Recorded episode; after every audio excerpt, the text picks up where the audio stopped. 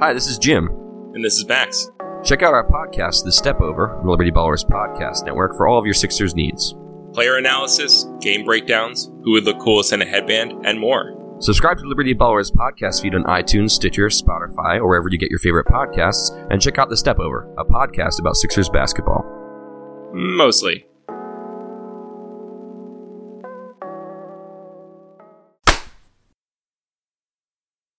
Hey everybody, how you doing?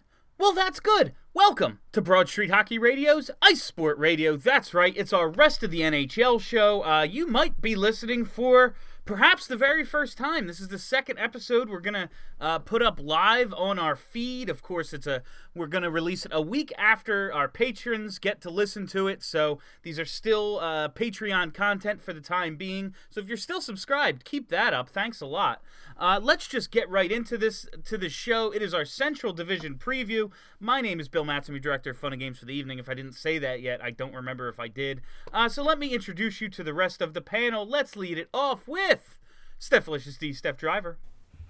Um, so I just have a little note about Patreon. A lot of people have asked when we're going to release our archives of shows, and I haven't discussed it with the team, but I think the easy answer is we're not. Yeah.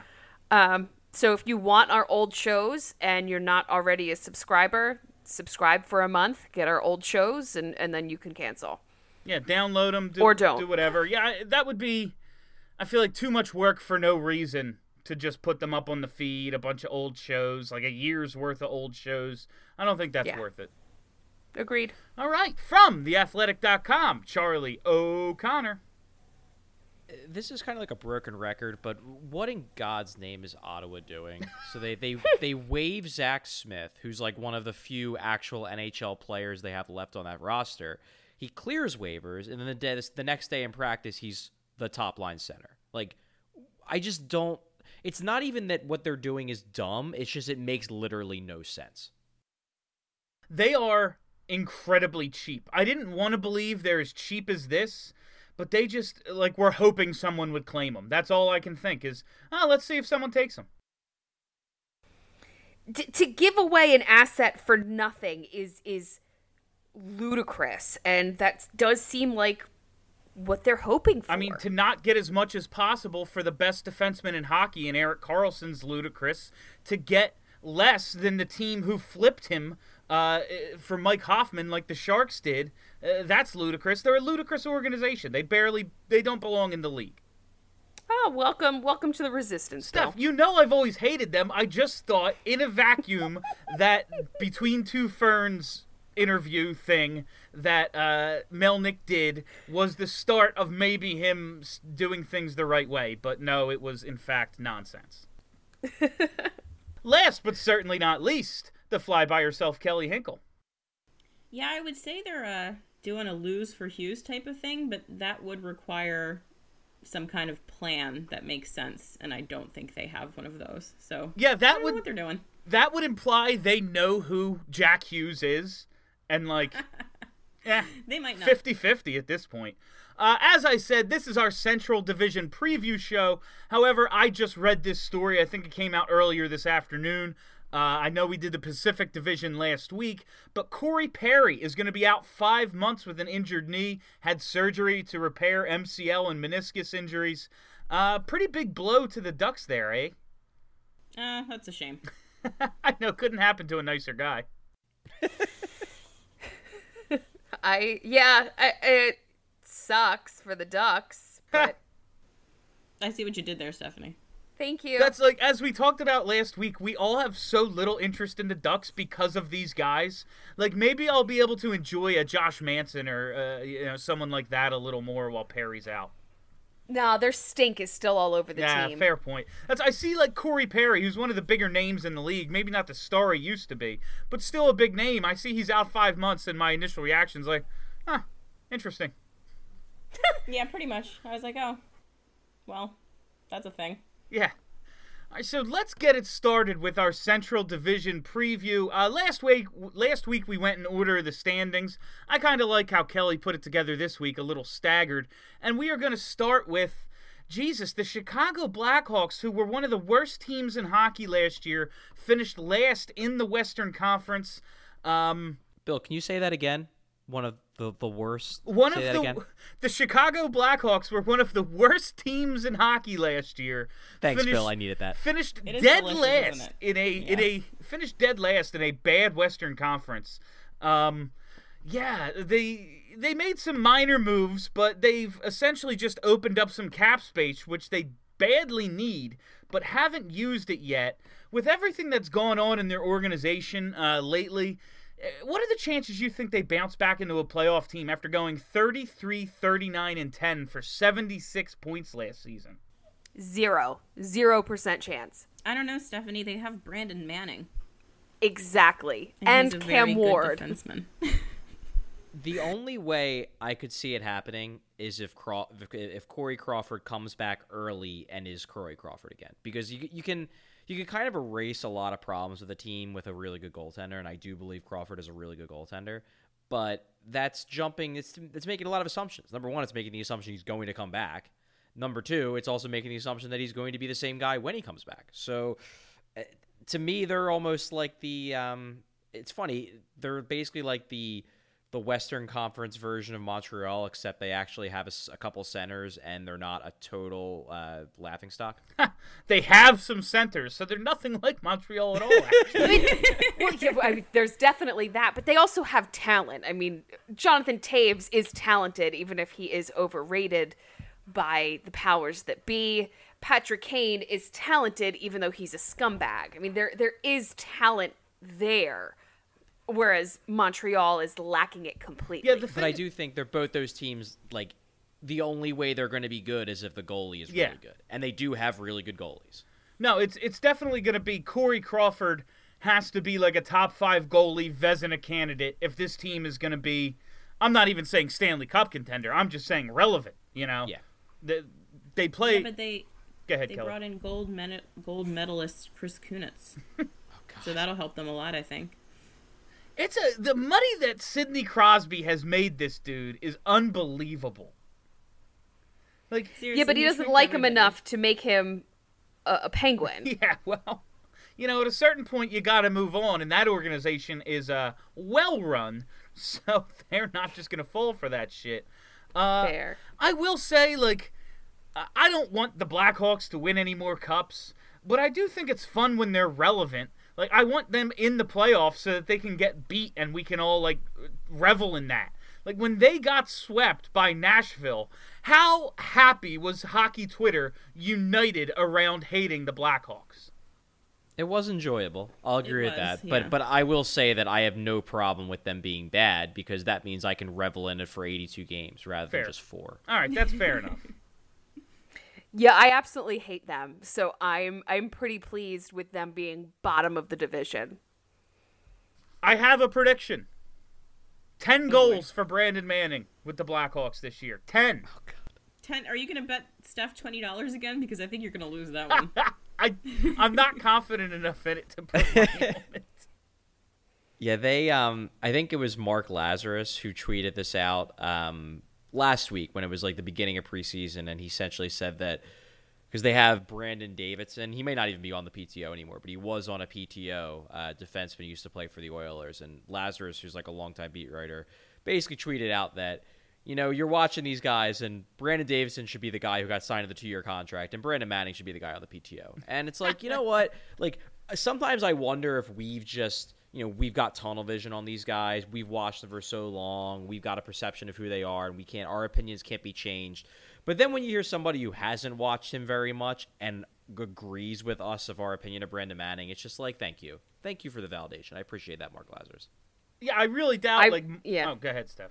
No, I really appreciated that too. Like, thank you. I'm not actually a crazy person. This guy sucks. That's I, I really doubt that like, you know, like you said Mark Lazerus probably isn't up on uh, Flyers Twitter and their hatred for Brandon Manning enough to just throw that out there to get the likes. You know, like if you're watching him, I will say, however, there is something to Brandon Manning's ability as a hockey player, and I am interested in seeing if Quenneville sees what I see and puts him in a better situation than Hakstol put him in. I still think he's a third pair defenseman, but like if you're using him to clear the front of the net and kill penalties, well then you're just continuing to misuse him because he got in a couple fights in his life. You think he's good at that shit. Like I I, I don't He's good with the puck on his stick. I want to see if a good He's a coach can get that out of him. He's good with the puck on his stick for someone who should never have the puck on his stick. All right, that might be Is is he actually good with the puck No. on the stick, or is he just No. like mildly passable with the puck on his stick? I've seen That's him make some good moves. I think he gets shots to the net. I think he has a I think he's above average for a defenseman in terms of that stuff. Now, like decision making and any sort of defensive zone coverage and being a good NHL defenseman, no, he's not that. I just want to see if a better coach can utilize his strengths more than uh, Dave Hakstol did. But that's enough about Brandon Manning for the rest of my life. Listen, I spent a lot of years defending Luke Schenn, so I know where you're coming from, but you don't have to defend Brandon Manning anymore. I'm not- Like you can let it go. I'm not, I'm not defending him. I'm just telling you what I saw was a guy capable of putting up points higher than a third pair defenseman, while all the rest of his abilities are below average. I saw something there, and I want to see if a better coach can bring it out of him. And I, it, basically, it's a way for me to grade Hakstol after the fact more than anything. But again, that's more than enough for this lifetime on Brandon Manning. Let's move on to the Colorado Avalanche, who uh, bounced back in a big way last year. I mean, Nathan MacKinnon led the way, but 95 points, good enough for fourth in the in the division. Found themselves back in the playoffs, 43, 30, and nine overall. How do we see this going for them? Do they continue to take another step forward? The Duchene trade seemed to really boost them last year. So I put in the outline that I think that they're going to be better than next season, and Charlie seems to disagree, or at least not be convinced about it. I said, But will I they mean- though? I I just think they got I think they got markedly better in goal. And if we're saying that a good goaltender makes a big difference, I think that they're I think I mean I'm not saying that they're going to be like top of the conference or anything, but I think they're going to take a step forward. I mean, is Grubauer really going to play all that much though? Like they still have Varlamov, so you would think that I don't know. like they're gonna split time, right? It's not like they got Grubauer to immediately jump into a sixty game a year role, right? I mean, that was my no, interpretation. No, yeah. Of it. No, I think you're right about that, yeah, but uh, I think I, I, I just feel like he's going to win you more games than Bernier did. yeah, Maybe. I, I, don't think Bernier's awful though. Like I think he's a decent backup. I'd rather have him as backup than Michael Neuvirth. Let me put it that way.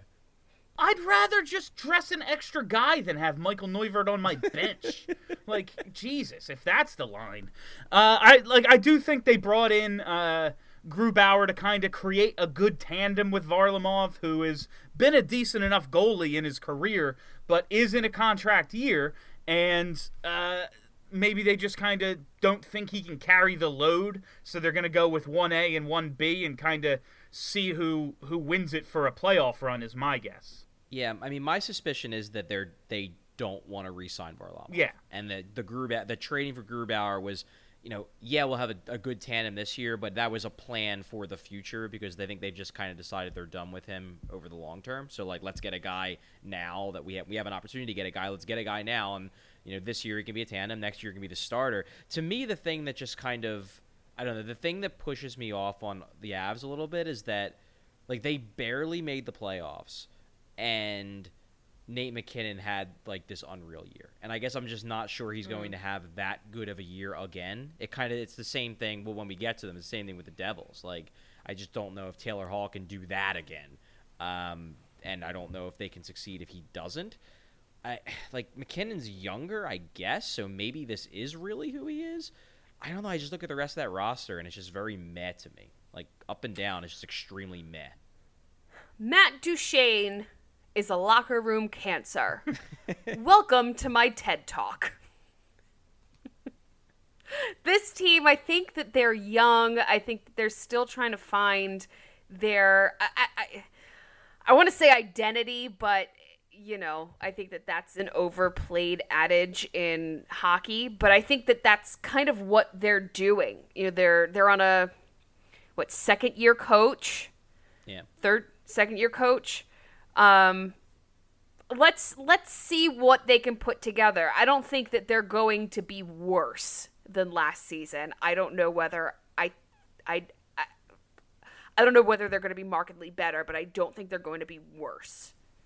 That's they're one of the teams I'm interested in watching this year because Steph, you you use the the looking for their identity thing, and maybe they know who they are. But I'm really looking to see is like were they just a team carried by a great performance? We see teams every year, you know, get into the playoffs once, and it's okay they got in. Then what? Uh, like I want to know if this is an up and coming team or if last year was just yeah Nathan MacKinnon had an unreal MVP caliber season, and you know we were fourth so Yeah, is that like yeah. I want to see if they if they're going to take a step or if it was just all right, yeah, you ha- you made the playoffs. Congratulations, it's hockey. Yeah, and I guess it's fair. I mean, they do have they do have good young players. Like Mika Rantanen's good. I I don't know if Tyson Jost was that good last year, but I liked him in the draft, so I'm still kind of cool on him becoming something down the road.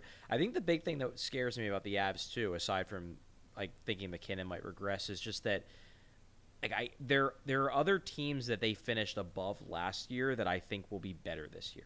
Like I think the Blues are going to be better, just because they added so many guys. I think they will be better. Uh, I think the Stars are going to be better because I think they kind of shoehorned Ken Hitchcock into a team that he wasn't. You know, his style did not work for the type of the type of personnel they have, and I think the new coach will be a better fit. So, like I don't know if Colorado is necessarily going to be worse, but I I think I would have them the second worst team in this division. Granted, I think this division is very good, so I that's not necessarily killing them as a team. I just don't know if I'd put them ahead of anybody other than Chicago. That's a good point in that while they did have a great year last year for them, especially considering what they were, you know, previously, uh, like Dallas, I mean, they have a ton of talent, and like you said, uh, they just weren't coached properly. They thought, oh well, if we bring in Hitchcock, we have all this offensive talent. He'll just make them play defense, and then we'll win. And that just you know, that's not really how it works. And the St. Louis Blues just fell off the face of the earth in the second half. Um, I don't expect them to be nearly as bad. Let's get to. Okay, I'm ho- I I like the Avs. I like some players on their team. I like watching them when they're on late, so I'm hoping they're good. I would like to see them in, but I don't dislike Yeah. them. I just don't like anybody on the team enough to buy their pretty New Jersey. Oh god, that's such a good jersey. It's Get a so Forsberg. It is such a good jersey, and I don't like anybody enough. Like the one that's closest would be Landeskog, but it's just not there. I don't feel feelings towards the Colorado Avalanche. That's what I'm trying to say. get a Peter Forsberg. It's good forever. Okay. You're not wrong. Let's talk about those Dallas Stars now. Uh, I think they made one of the biggest moves in the offseason by bringing in my guy, Jim Montgomery. Uh, last year, 92 points, sixth place, bit of a disappointing year. Uh, they lost lost Antoine Roussel, which is probably addition by subtraction. Also, you know, a Dan Hamhuis, a Greg Pateryn.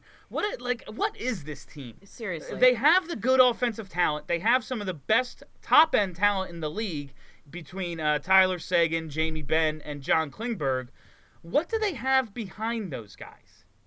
I mean, on paper, they should be very, very good. But it seems like they never really are very, very good. They're just like good. Sort of. Is what I'm. Yeah, that's my analysis. I don't know what the fuck the stars are doing. I have been saying, and, and I whine about this, I've been saying that they're a playoff team for like four years, and they've never been. So now I'm just all out on the stars. Like, forget you guys. They were in on every, or they were reportedly in on every big name free agent and trade this offseason, and they couldn't get anything done I mean, it's hard. they were able to re-sign Tyler Seguin, Yeah. but but they didn't get anything done. So are they just going to be here making a whole lot of noise and not doing anything again? Or Are they actually a good team? I have absolutely no idea. I mean, I'm not going to blame them for not getting anything done. I mean, they tried, they didn't. Like only there was there were only two superstars on the market, and they went after both, and they didn't get either one. That sucks, but like only two teams can get two superstars, so like it happens. I don't know. I, the stars are interesting to me because I just I'm really intrigued what Montgomery's going to do as coach. Like it's just a it, I wouldn't say it's a total outside the box hire because obviously Hakstol and the Rangers hired their guy too, hired Quinn, but like this is Bill's dude. Yeah, So man. I'm, I'm interested just because this is Bill's guy. Bill's been talking this guy up for a while, and if he's good, Bill's gonna have a lot of uh, a lot of I told you so ability for this one. I think he's going to make a big difference, if for no other reason than Ken Hitchcock um, is anti scoring goals. And this is a team that has a lot of offensive talent that wasn't allowed, I think, to be unleashed in the way they should be. And I have a feeling that a guy like Montgomery is going to take a look at his roster and try to optimize the talent that he's got. And most of that's on the front end. Charlie, were you the only uh were you the only writer who the only voter who gave Klingberg Norris votes? I was. Yeah, I did. I was, was shocked. I, I guess I wouldn't say I was shocked that I was, but like, I guess I thought that someone else, at least- maybe at least like a Dallas writer, would toss him a Norris vote. I didn't think I would be the only freaking person who did, because I'd prefer not to stand out on my first time voting, but I did on a couple where a couple places, and that kind of freaked me out. Uh, yeah, I, mean, I think Klingberg is one of the best defensemen in hockey, uh, and I think he did a really good job last year of kind of adapting to the Hitchcock defense first mentality while still keeping his offense, which I thought was really important. Um, and that's one of big reason why I gave him the the vote. Um, but Dallas just sort of fell apart the end of last year. They believe like the last like what two two and a half weeks of the year they just started losing and they just could not win because they were they seemed like a playoff lock most of last year and then they just kind of collapsed. Uh, so I don't know. I, I view them as a playoff team. Um, Miro Heiskanen I want to talk about because like I feel like if he was on an East Coast team, we'd know a lot more about him nationally because he's going to be good. Like I'm expecting him to have a, uh, I'm expecting him to have an Ivan Provorov esque first year impact. Like he's he's that good of a defensive prospect. Okay. Fourth overall pick uh, the year the, the the year the Flyers took Patrick, and he's really good. Like he killed it in in his European league, which was a, a pro league against men. Like I'm expecting I'm expecting him to be a Provorov type player. So getting him this year for them, I think it's huge.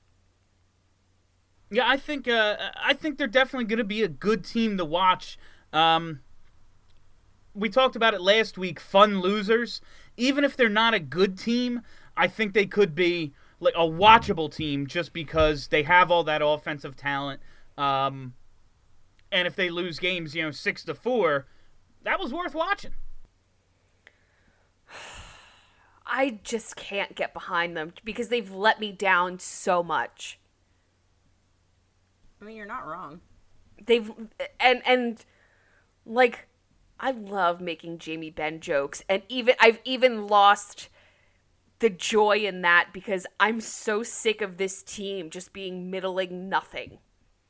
And it, I do. I just kind of want to see some new blood in those playoffs. There, like the the way it shakes out is, and we'll get to these teams, but like Winnipeg and Nashville, we're kind of penciling in, you know. And then after that, I want to see. I want to see something just a little different. I want to see some new jerseys during the playoffs. You know, I want to see different colors on the ice.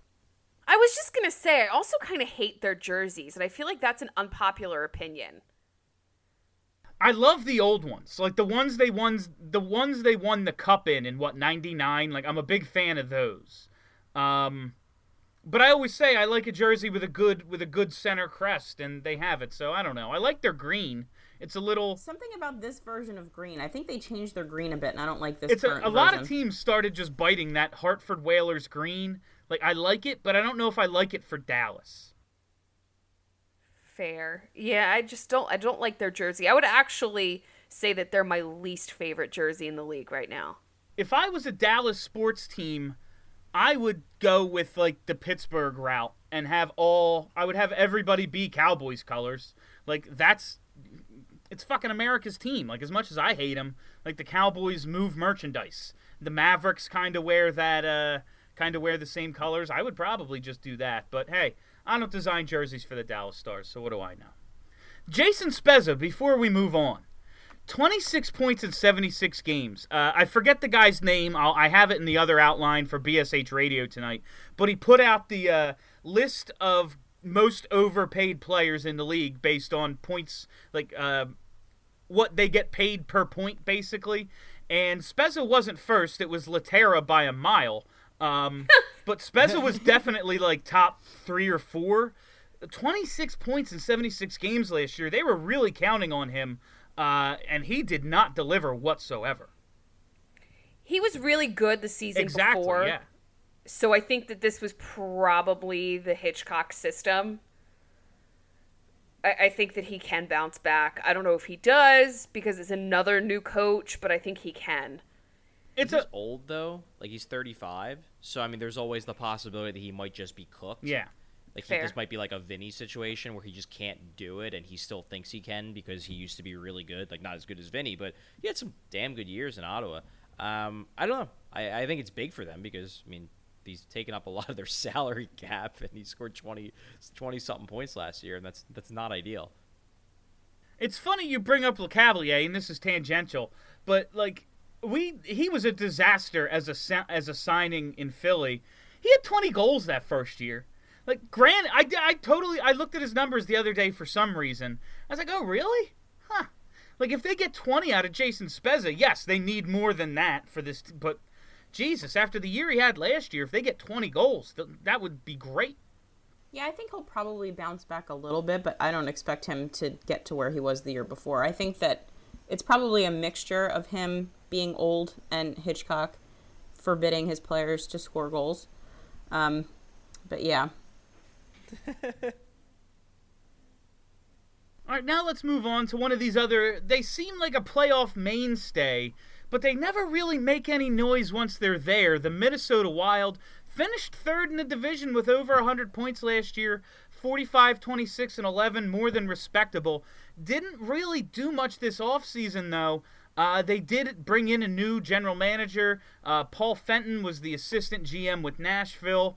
Man, like, Minnesota what the hell are they? They're just another one of the, these teams, like the Ducks. I, I, I like to watch them more than the Ducks just because they play their home games in a better environment. But like, yeah. So the Eh. so the way Steph feels about Dallas, that's how I am with Minnesota. Like I'm done with you. Enough already. I feel like every year I have to hear about how Minnesota is going to make noise, and they literally never do anything, and I've had about enough.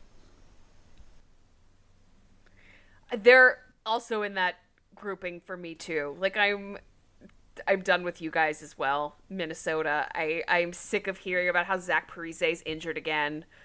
I I need you to be something other than middling nothing. I'd like to point out here that I think like 95% of the teams in the league Steph is not like for because there's there's like there's like a very very small window where she likes you because if you're okay but don't get good, she doesn't like you. If you're good but you don't win a cup, she doesn't like you. If you're bad and you stay bad for a while, she doesn't like you.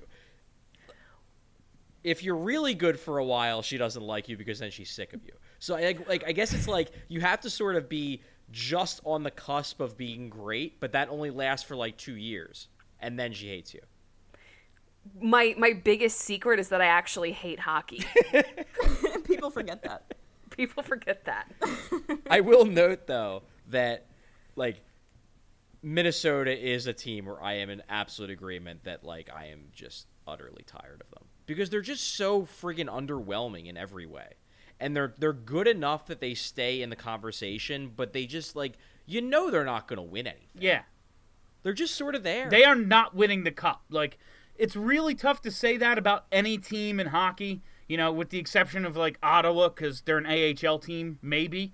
Um, Seems the generous, Phantoms to could be beat them. honest. Yeah, like look at what the Phantoms are putting on the ice. I would ra- and granted, like I know the Phantoms players, but I would rather go watch the Phantoms than Ottawa. Again, off topic. The. Marlies would sweep Ottawa without question in any series. off topic, but uh, I want to get back to the to the Wild for a second. Can we talk about the year Eric Staal had last year? Forty-two goals, seventy-six points, and completely under the radar. he was killing it for them last Yeah, year on a pretty team that really needed that kind of boost. Um, you know, they lose Suter, Zach Parise is, is is starting to really decline, and Eric Staal, 42 goals. Did Zach Parise even play last year? Like all I hear is that the dude is injured. He played right, like not the whole year, but he played. He did. I'm being dramatic. He played like ten games. He played half. Look, according to Cap Friendly, he played 42 games, so he played about half Whatever, the year. that's But he missed like all the important parts of the year. I think he was out for the playoffs, right?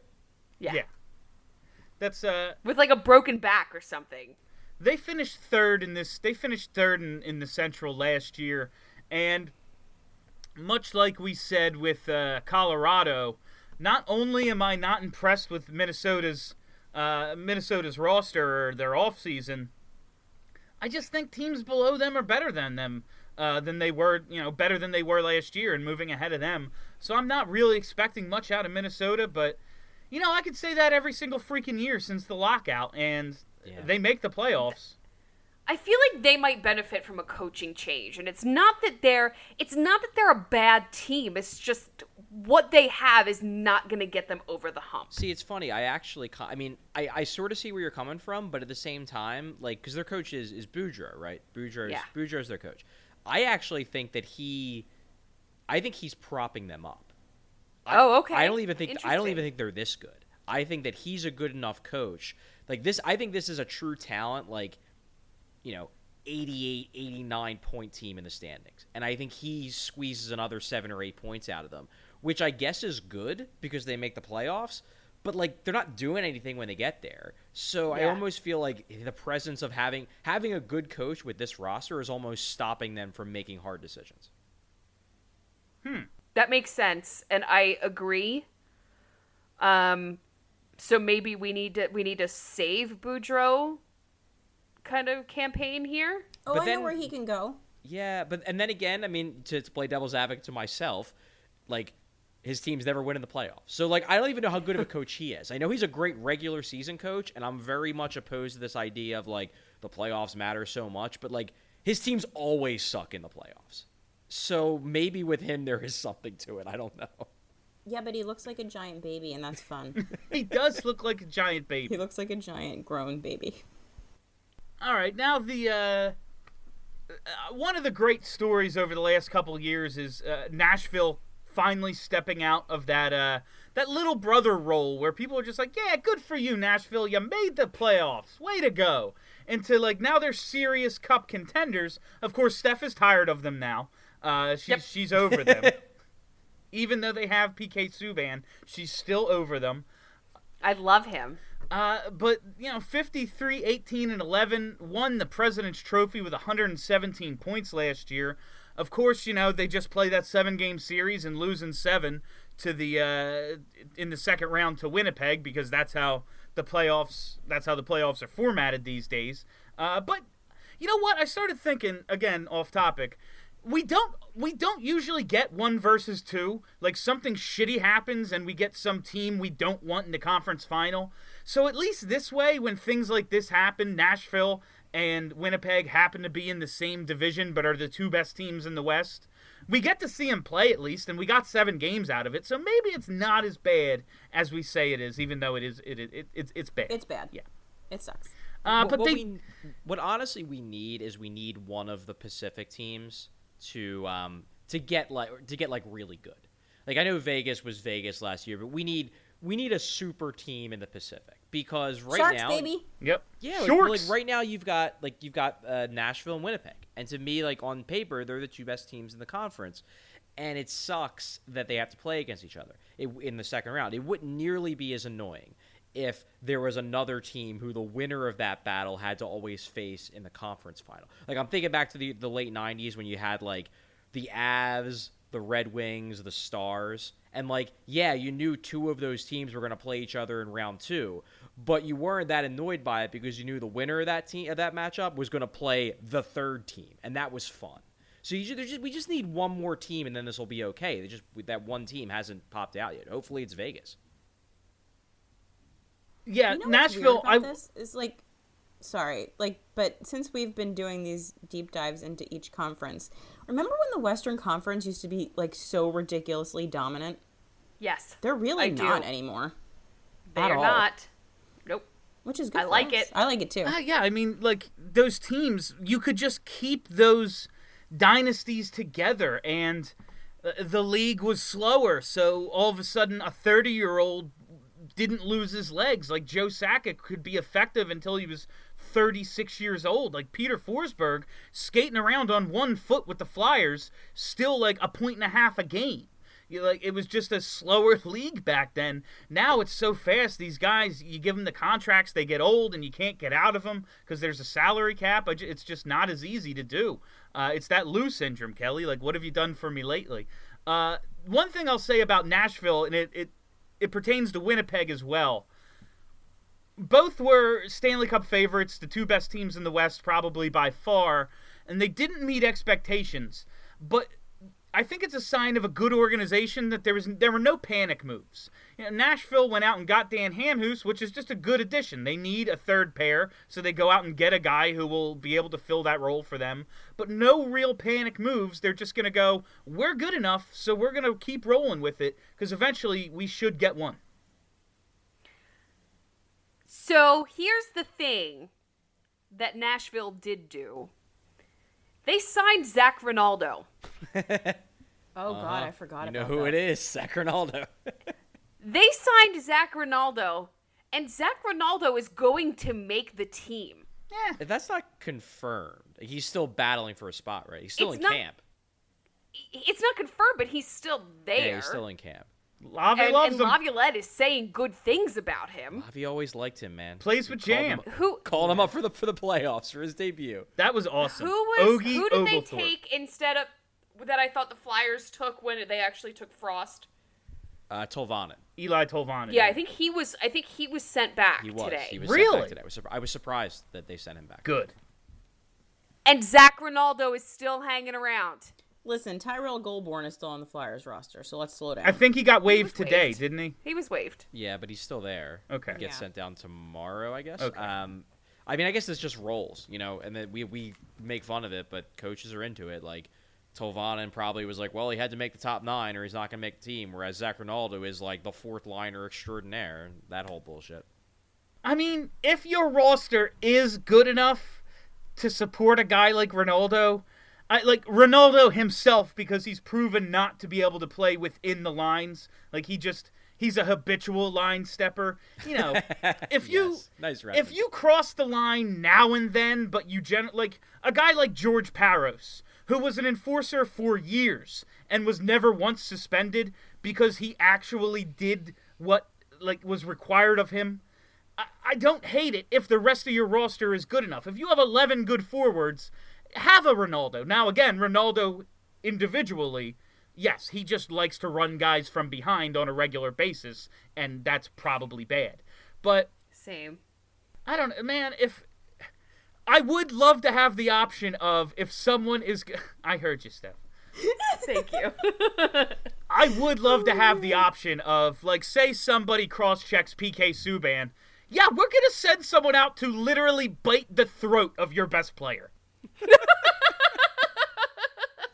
Yeah, that doesn't feel like hyperbole, actually. No, I totally believe that could happen.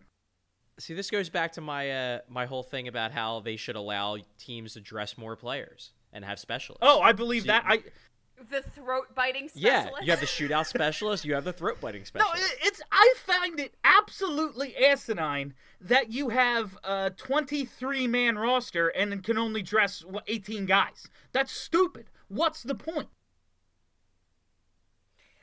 So to backtrack. Okay. Um okay. who do they have in their top nine that's so good they couldn't make room for this rookie? I mean, maybe Um, he's just not ready.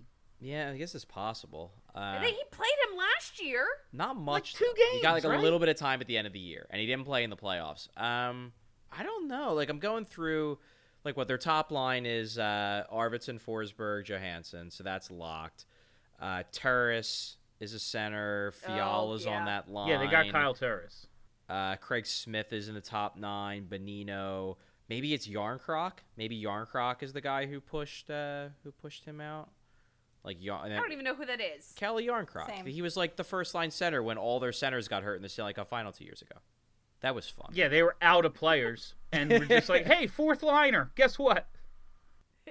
It's you. It's you. Yeah, Nashville, Um, they just have yeah, a I ton of guys. Like, uh, they're not like superstars, but they're just solid. I think throughout. And then, of course, one of the best blue lines in hockey, and putting Hamhuis on that third pair, I, they're going to be a tough out again. Nashville might be, you know, back to back, back to back President's Trophy winners. I, I would have to say they're the favorite at this point. I, I think what I like about this team the most is that like a lot of teams you look at them and yeah they look good but if a couple guys get hurt you're like man they're screwed. I think Na- and, and everybody's going to be hurt when their best players go down. Yeah. but i think nashville more than anyone it has the ability to survive the worst case scenarios because they're just so damn deep. I mean their top four defensemen are all amazing. They're all number ones. They have a lot of depth up front even if Rinne sucks, which he could, they have Saros. Like they have so many. If a top nine forward gets hurt, you just call up Tolvanen. Like they just have so many. It's very hard to envision a scenario where things really go wrong, and I think there's a lot of value in that. A lot of value in just building a roster where you have all these fail safes, and they seem like they have a fail safe in almost every position, at pretty much every position. Plus, if worst case scenario, you just call up Mike Fisher. yeah, is he really retired? If they really need him, Uh, he, yeah, he's going to stay in shape. But uh, no, I mean to me this is like it, it's not a it's not an exciting pick, but like I view them as the cup favorite. Yeah. I think they're the best. I think they're the best team on paper. Yeah, I think Winnipeg's right there. I think Nashville, or I, I think San Jose really improved themselves with Erik Karlsson, obviously. But uh, until proven otherwise, Nashville is the best roster in the Western Conference. Fine, In the let them league, get it done this year. I'll like them again, and then they'll go. Well, a, a team I know Steph loves now, the St. Louis Brayden Schenns. Uh, really, really, after the Tarasenko injury last year, just Jesus, fell apart. Uh, fifth place in the division, 94 points, 44, 32, and 6 overall. They, of course, traded for Ryan O'Reilly to give them more center depth. Also brought in Tyler Bozak. Uh, Robby Fabbri is healthy again, uh, but he's uh, oh Charlie says he's battling a groin injury right now, but it doesn't look like he's going to miss huge chunk of time like last year. Um, what like do we expect the Blues to at least bounce back to, let's say third or fourth in the like third in the division? Do we expect them to be third in the Central this year? I'd love to say yes. I, I think that they've got the talent to. I don't.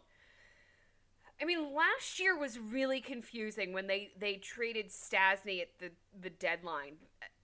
They weren't really in a bad spot, so I, I think that it was a little bit confusing as to why they did that, and and they seem to be trying to make it up this year with O'Reilly and Bozak they could be really good.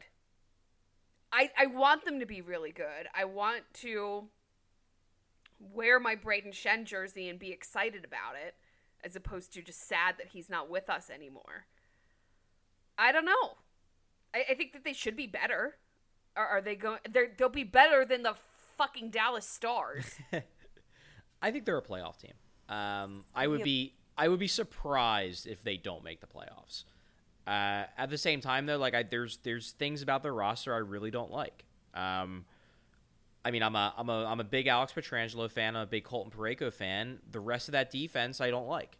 So, you know, you you just you don't have a great defense behind those two guys. I think Jay Bouwmeester is cooked, and I think he's been cooked for a couple years, and they're just pretending that he's not. Don't you talk about my Um, J Bo like that, Charlie. no, but he's right. a Um, young a young reporter, a, a young Bleacher Report writer, Bill Matz, uh, was was the biggest Jay Bouwmeester. Uh, J Bo Really? equals cup, I believe, was my. Uh, Oh my god, there was a, a time when every Flyers fan wanted Jay Bouwmeester desperately. oh my god, he was the missing Um, piece. Yeah, I mean, Remember he when Kevin Shattenkirk was on that team? Yeah, yeah. They, I mean, at one time when Bouwmeester was still okay, and Shattenkirk was there, and Parayko had his rookie year. Like their defense looks stacked, and now it's just like to me, it's Pietrangelo, Parayko, and guys. Like I think Joel Edmundson's okay, but like it's nothing. He's, they're, they're all like third pair guys in my mind. And then I and then I, in goal, like I think Jake Allen kind of sucks. So Yeah, he's not great. yeah, so it's like I like their forwards. I really like their top nine. They also added Pat Maroon. They got him to take a cheap deal to come back home. Um, I like their top nine a lot, but they're going to have to outscore their issues because I don't particularly like their defense and I don't think their goaltending's that good. I think Jake Allen is Brian Elliott. Like you're, you're gonna, it's hit or miss. I think Elliott, I- Elliott in St. Louis is better than Yeah. Allen in St. Louis. I would say, Like I'd may- say, maybe maybe Allen now is better than Elliott now, but Al- Elliott five years ago when he was with the Blues is, was much better than Jake Allen is. no. I'm talking Brian Elliott. yeah, Okay, that's, that's, fair. like behind that really good blue line, they also used to get, you know, a more than adequate goaltending. Now the blue line is worse, and they don't have a goalie to make up for it. Um, it's real. It's just funny to think that the Blues are going to have to outscore their problems, considering what we thought of them for so long as the the the defensive oriented heavy team, the Ken Hitchcock team. It's just they they've gone through a bit of an identity change and uh, really transformed even from last year by bringing in even more center depth and getting uh you know bringing in Pat Maroon things like that. I think they're going to be a fun team to watch, but I don't know if they're going to win a ton of games. And I think you can say that for a lot of this division outside of the top two. They have top end talent, but is it enough to, you know, out to put away games, 60 minutes, be better than the opponent? I don't know if they have that. I mean, Bozak and Riley are really oh, O'Reilly are really Yeah. good additions. So that's Yeah. a thing. Yeah, I feel like yeah. it's it's going to be the same as every year with the Blues, where it's like they should be good, but they never do anything. And this year, maybe they shouldn't be good, and so they won't do anything. They should be good. They should be good this year. Yeah, I mean, like I don't know how they're going to order the centers, but like These are yeah, three sh- yeah, Schenn. O'Reilly and and uh, Bozak, like that's a great one, two, three. It, you don't have anybody that's like that screams like holy crap, he's awesome, but they're all good. And most teams don't have three good centers; they have one or two. Well, the holy crap, he's awesome is Tarasenko. Oh yeah, no, I love Tarasenko. He's probably my favorite non-flyer in the league. He's the man. That's, how do we is uh is Riley like ha, has he passed Schenn on O'Reilly? Has he passed uh, Schenn on the depth chart? How do you think they're going to order that there? No, I think Uh, Schenn will be number one. I think it just depends on how they want to use them. Like O'Reilly's always been the tough minutes guy, Mm-hmm. and I don't think Schenn's a tough minutes guy. So maybe you use Schenn as like the scoring line center and O'Reilly as the shutdown center. I don't know how they distribute minutes, but I assume that's how they're going to do the roles. Okay. I- I think Schenn had really good chemistry with Tarasenko last year. I don't think they're going to want to split that up. Schenn looks like he's a, And the and the other one, Jaden Schwartz. Yeah, Yeah, he Schwartz. worked really well. With that Schwartz. line. That line was as good as any line in hockey. It was right there with the Giroux Couturier Voracek line, the the top line in Vegas. It looked as good as any line in hockey until. Uh, you know the injuries really started to really started to tear them up. Last but not least, let's go to those Winnipeg Jets. 114 points last year, second in the division, 52, 20, and 10 overall. Uh, they traded for Stastny at the end last year, lose him to free agency this year. They didn't really do a ton, uh, but we like what they have, right? They're still kind of with Nashville, the class of this division. Yeah, they definitely didn't get worse, so I would be surprised if they dropped off a lot. I think they got a little worse Yeah. losing Stastny. Yeah, they lost. I mean, Stastny and who else did they lose? I guess they lost Toby Enstrom, but I mean, it's not like a huge loss. I think Stastny just gave them a big boost because he really solved that second line center problem, and now they have a second line center problem again. Yeah. Um, you know, all that being said, they're still good. They're still a good team. Um, is Hellebuyck going to be able to repeat last year? That was my that was my next question is while we like what they have, they're a good team. Uh Hellebuyck last year, that was his breakout year. Is he that good? Like that's kind of their question now, I think. Uh, they can always address a second line center when they need one and all that stuff. But the goalie, they're counting on him actually being this guy. Like it was 1 year ago today Steve Mason was brought in to push him and potentially take that job if he couldn't get it done. A year later, Hellebuyck, oh yeah, this is our guy, and Steve Mason not on a team. So uh, it's it's gonna be it's that's I that's mean, something to watch. right honest, there. is there really any goaltender in the league that you look at and you're like, oh yeah, he's for sure going to be lights out? Like there really isn't. Goalies are just weird. Bob Who? in the regular season. Oh well, Bob in the regular Maybe. season. and then he dies in the playoffs. But no, I, I, I, I agree with you, Kelly. I goalies are weird. Like goalies can have a bad year kind of out of absolute nowhere, or they get hurt. yeah. I mean, I, I would be surprised if, if Um, the but ki- Jets aren't in the same one-two situation with Nashville as they were last year. Yeah, yeah, I think they're, I think they're very good. The, the one thing that's interesting to me about the Jets, and I don't think this necessarily extends to Nashville, uh, which kind of makes this year interesting, more interesting to me for the Jets than it is for Nashville. Like I look at Nashville's roster, and I'm like, they've got this cap thing down. This is a roster.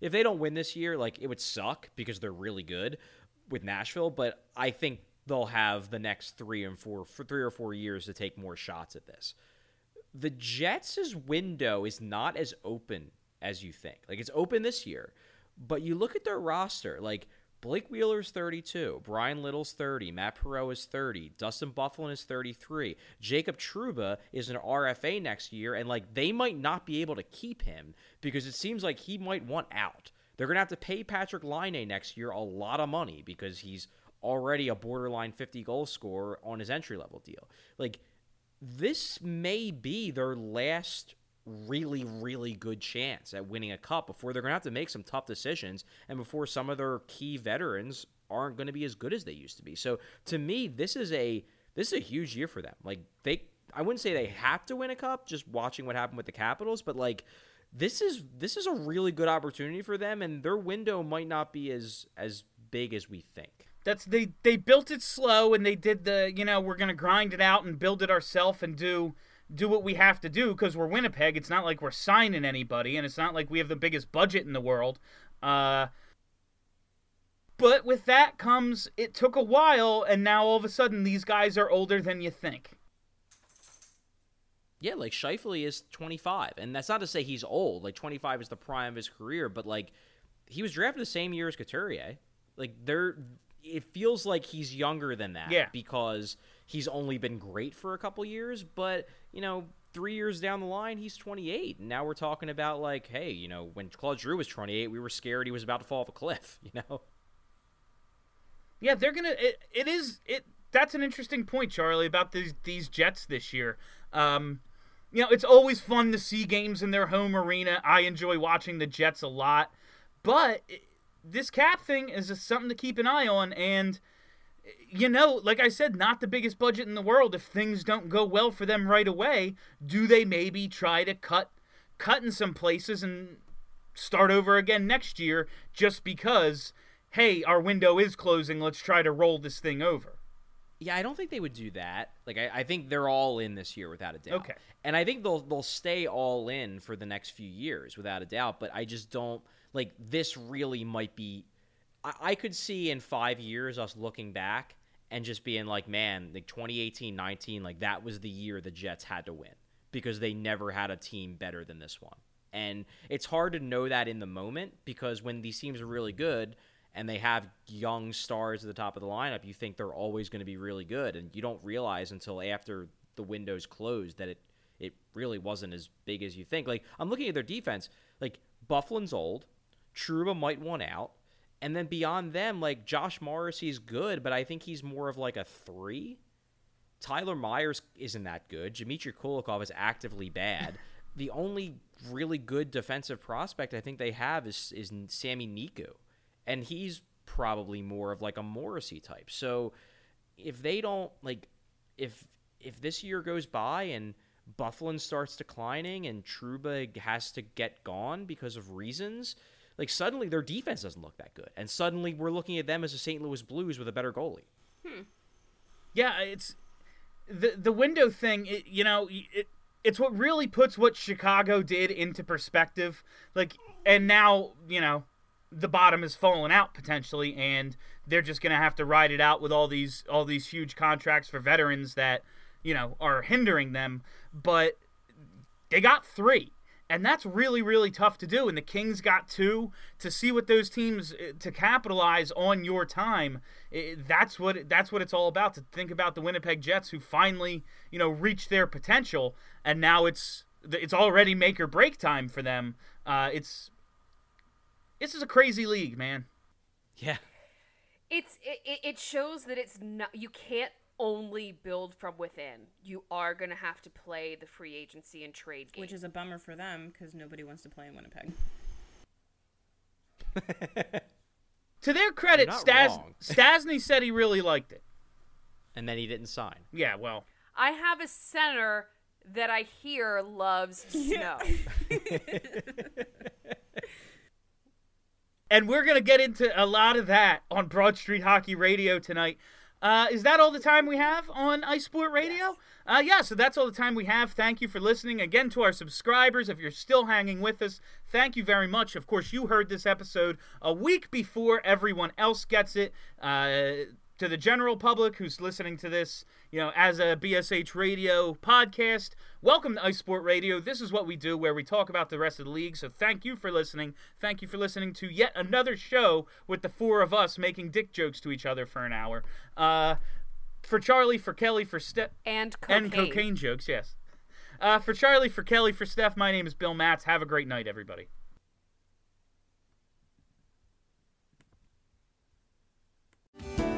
Hello, I'm Spencer Hall from SB Nation, and I want to tell you about my new show, It Seemed Smart.